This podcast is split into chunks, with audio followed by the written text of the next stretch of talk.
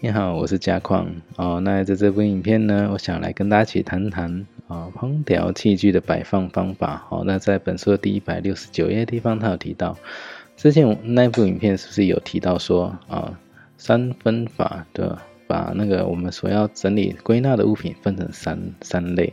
哎，那如果以烹调器具来讲的话呢，因为它算是厨房里面的嘛，那厨房里面的东西可以再做一个细分，比如说琉璃台。周边器具，瓦斯炉周边，然后电器。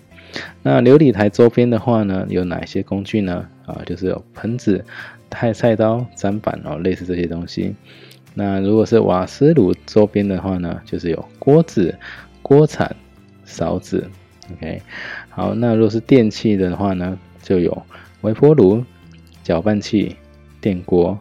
OK，好，那大致上是这样分，那当然是看你们家里面每个人的状况，然后再去做一个细分的动作就可以了。OK，好，那这样大家有学到吗？好，那我们再再来看哦，哈，七五一总量归置法。OK，在本书第一百七十四页的地方，它有提到，如果七代表的是七分，就是说我们今天。啊，比如说在衣橱里面，那衣服的摆放方式就顶多让它摆七分满就好，你不要把它摆到哦，整个通通都挤在一起哦。OK，好，那这个有一个名字叫做看不见的收纳，就是说呢，啊，今天只要啊这个柜子里面只要收纳七层的东西就好，记得要留三层的通道给他。为什么？因为如果你把它摆得非常非常满的时候，你下一次，我保证你一打开，哇，你看的都头昏了，你根本不会想要再去做整理哦。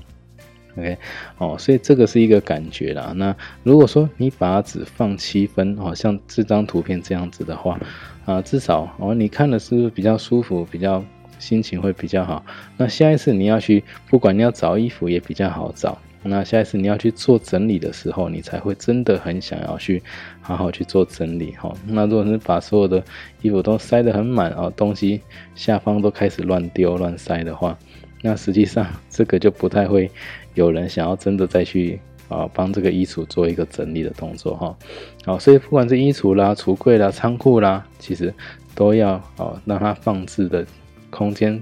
七层就好，三层要留给他哦，有一个通道给他，这样子的话才不至于说啊，我要整理的时候我根本无从下手，可能我要连走进去都很难走进去，那这样的话就啊没有这个没有这个效果了哈。好，那今天的影片就先到这里，我们下个影片再见喽，拜拜。